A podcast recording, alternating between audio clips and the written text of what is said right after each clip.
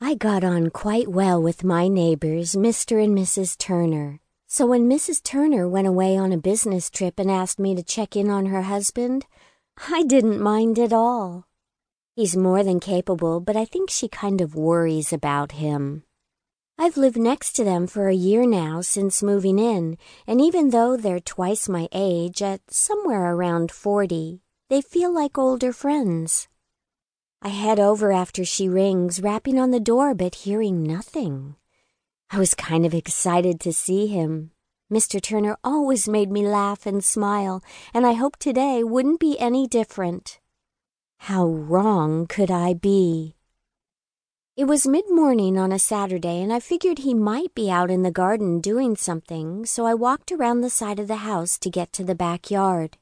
I was wearing a tight pair of jeans and a loose, thin top because of how damn hot it was, so I expected Mr. Turner to be sunbathing or something when I arrived.